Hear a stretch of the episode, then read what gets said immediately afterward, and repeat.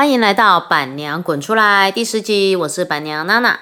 本节目由臭味滚无香第一名日常洁尔意赞助播出。今天要来谈论的呢，是我们二零二一年到二零二二年的年度代言人 ella，ella 陈嘉桦。很多人会很好奇啊，为什么我会找 ella 当做一个年度代言人？呃，当然有私心的，是因为我很喜欢 ella，ella 陪伴了我走过了青春年少岁月哦，讲讲起来好像很老，其实没有了。其实因为 ella 出道的时候呢，刚好也是板娘读书的时期，所以这个时期呢其实是重叠的。然后 ella 一直以来，她从一个呃少女。然后进入了家庭，进入了孩子之后呢，其实这个过程呢，其实都一直在我的生活当中。那当初呢，我们在找年度代言人的时候呢，其实我们考虑的名单有很多。其实我一直不敢要，不敢主动去找，想说我要找到 A 啦，因为它太大牌了，在宠物业界没有人用这么大牌的代言人。但是我又真的很喜欢。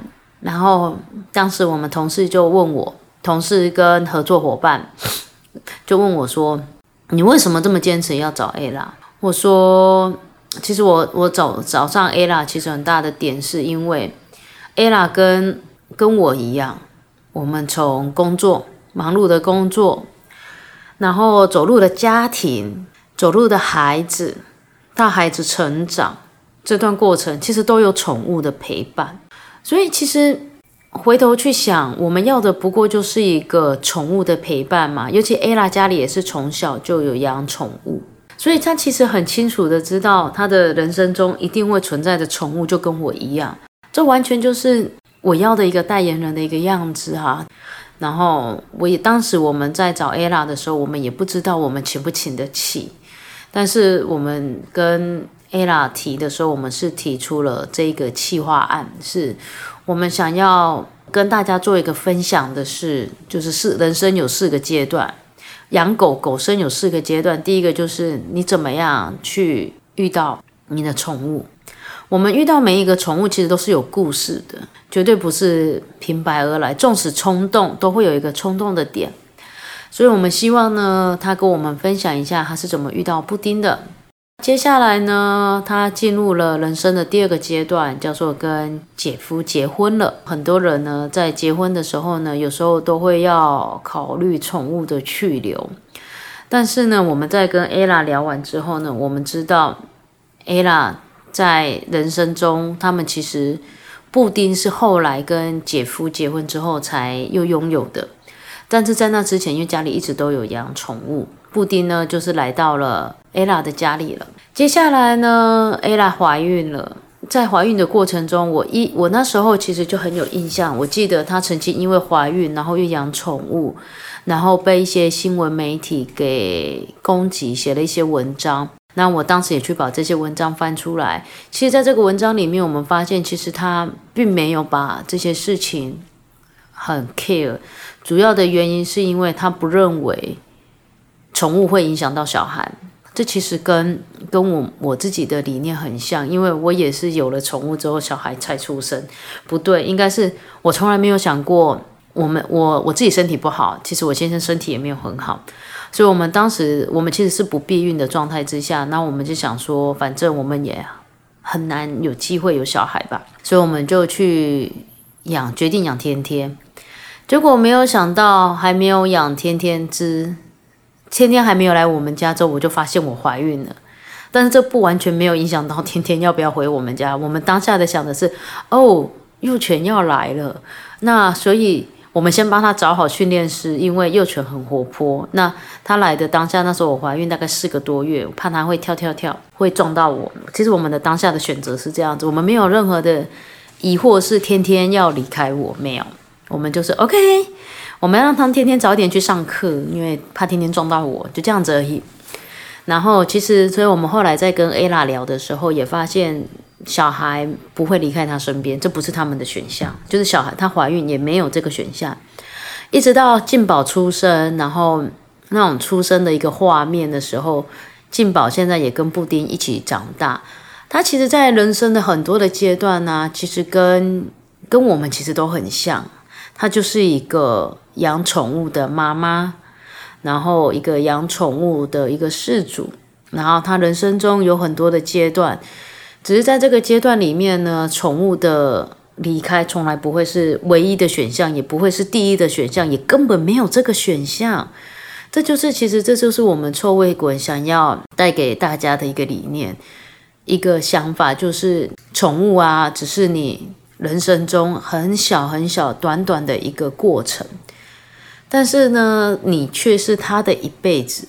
你我们怎么可以？除非真的很不得已，不然我觉得真的宠物离开我们身边是一件很很，我个人是觉得很不舒服跟很痛的一件事情。但是我也有遇过，就是。呃，后来才发现，因为生病的关系，或者是因为新生儿出生的关系，真的过敏的太严重了，那个没有办法。但是你也要帮他找到一个很棒的好人家，可以让他的再继续往下去过更好的狗生。我觉得这也是没有问题的。他没有办法在我们身边，但是至少我们帮他找到一个很好的一个照顾的一个人。可以让他好好的过下去，这也是很重要的。所以呢，接下来啊，我们就会，我们那时候就提了这样子的一个企划案，给到了一个 ella，没想到他就回复我们了，然后他同意了。哇哦，当下我们真的是超高兴的，我们没有想到这么大的一个这么大牌的一个艺人，然后也认同我们想要诉说的这件事情。然后接下来呢，我们就开始有很多的合作跟拍摄。然后因为我知道布丁是柴犬，那柴犬在很多时候的训练呢，其实是不好做的。所谓的不好做，是因为柴犬太有个性了，非常非常非常有自己的个性，到了极致了。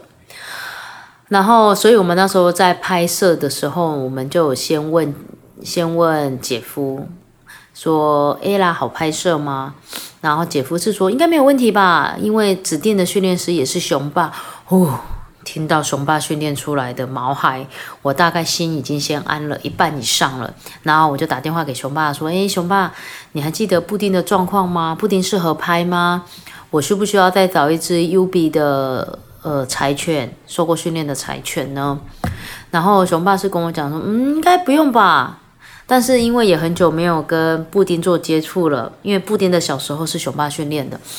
OK，然后等到我们到现场拍摄当天，我们在拍摄整个的影片跟照片的时候，哇哦，布丁真的是天使宝宝，真的，而且很好 Q，而且啊，从那个当下现场的互动里面，因为当天呃静宝也在，姐夫也在，ella 也在。从当天的的整个家庭跟画面来看，真的就是，唉，静宝就是欺负姐姐，真的，布丁布丁就是让静宝欺负，然后布丁很维护着静宝，那种就那种就是很像我们家里的关系一样。然后呢，我们可以从当下的现场的画面可以看到，布丁一定是 ella 亲手带大的。因为那个互动是骗不了人的，我们在拍摄的过程之快之之顺利啊，只能这样讲，很少 NG。因为宠物在拍摄其实不好拍，因为它会有很多的画面，很多的 NG，可能你叫不过来，可能它不理你，可能往主人的方向跑，叭叭叭一堆的画面，我们曾经都脑补过，我们这个可能一天拍不完。结果没有想到，布丁就是 A A 啦一叫，然后布丁就马上来。什么动作都是马上做得到，超快的，这就这就是反映了在他们家里的互动就是长这个样子啊，真的就是一家人，就是包含在呃整体的拍摄啦、照片啊、跟静宝的互动啊、跟姐夫的互动啊都没有问题，这就是他们的一家人，就是所有的所有的互动其实都是真实的。都是骗不了人的。然后我也很高兴，我也很庆幸，就是在这个过程中有机会看到了一个 ella 的另外一面，跟布丁的一个另外一面，就是一个这么纯粹、这么单纯的一个互动。那就像一般的家庭一样，没有什么的特别。然后布丁真的是一个很有、非常非常有教养的毛孩。然后他很可爱，他喜欢玩玩具，喜欢玩啾啾的玩具。我们那天带了二十十十几种，快二十种的玩具去给布丁玩。哇，布丁真的就是玩具大富翁，到处翻玩具，然后很开心这样子，咬着球啾啾啾啾啾就去找爸爸，就去找妈妈。然后呢，拿完之后再再来咬一颗，再啾啾啾啾啾再跑去玩。就那种，就那种小孩子看到玩具的雀跃跟喜悦，你第一个想跟人家分享的就是爸爸跟妈妈。然后呢，看到进宝，进宝子一过去呢，他就把玩具吐掉，就是要给进宝。那好像都是我们家里的互动都是长这个样子。所以其实我们在选年度，这次在选年度代言人的时候啊，就是完全就是我们品牌想要呈现给大家，让大家知道就是。你不管在人生的任何一个阶段，其实宠物都陪伴在你的身边。不管你在喜怒哀乐的时候，它都在。那臭味滚呢，也一直都在各位的身边。不管你们环境里面发生了什么状况，我们就是一个把事情、把味道处理掉，陪伴在你们身边，让宠物可以好好跟你们相处的一个一个品牌。这就是臭味滚。选择跟 ella 做一个合作时候，想要传递给大家的，嗯，那今天的今天就到这里喽。接下来还有滚边抱抱，不要忘喽，拜拜。滚滚边边抱抱抱，滚边抱抱。大家好，欢迎来到滚边抱抱。今天的主题是：狗狗需要带项圈吗？那要什么样的项圈比较适合自己的狗狗呢？许多主人呢带狗狗回家之后呢，都会帮狗狗做一个戴项圈的仪式，代表狗狗正式成为家中的一份子。现在市面上的项圈五花八门，各式各样的材质样式，但要怎么挑选才是最适合你的毛小孩呢？今天就要来跟大家分享一下如何挑选最适合毛小孩的项圈哦。但首先呢，要先跟大家来厘清一下。狗狗是否需要戴项圈？其实呢，国外有研究，长期佩戴不适合的项圈，可能会造成狗狗的颈椎、大脑受伤。因此，你如果要长期佩戴项圈，不一定是好事哦。但在生活中，可能有短时间的控制牵引狗狗的动作，像是看医生，还有短时间的出门散步，使用项圈搭配牵绳，不但可以适当，而且短暂的限制狗狗活动，也可以保护狗狗，让狗狗远离危险。项圈呢，虽然不是狗狗必要的用具，但平常呢，你可以用胸背来代替哦。但是主人如果可以让狗狗习惯并且喜欢项圈的话呢，除了可以在训练戴项圈的过程培养与狗狗之间的感情，也可以当做是有备无患的工具哦。再来，项圈的材质选择，项圈的材质其实有包括尼龙、真皮、人工皮、金属。因为是要戴在脖子上的，所以呢，重量是很大的考量因素。金属呢，通常都会比其他的材质重很多。那尼龙和人工皮呢，则是因为长时间的使用会有老化跟损毁的状况，所以通常呢，真皮会相对的寿命比较长一些。再来是扣环材质的挑选，扣环的材质呢，会大大影响使用的安全性哦。有时候难免狗狗会出现突发性暴冲。或者是听见激动的声响，像鞭炮声啊、喇叭声啊、飞机声啊，就会有很激动的反应。这个时候呢，如果你的扣环不稳定，就非常非常可能会有一些危险哦。所以这都特别要注意的。再来呢，是项圈大小的挑选。幼犬的项圈呢，其实呃，在挑选项圈的时候，狗狗如果是幼犬，你就要注意狗狗的脖子它会慢慢的变大哦，所以你要尽量呢，让项圈呢可以维持到一根两根手指头的宽度，比较不会轻易的从脖子掉落，也不会因为幼犬长期戴着造成血液循环不佳，脖子呢有压力过大的问题哦。那成犬的项圈，如果已经是成犬了，其实一样，就是你只要挑选一到两根手指头可以穿过去的大小。那这样就是没有问题了。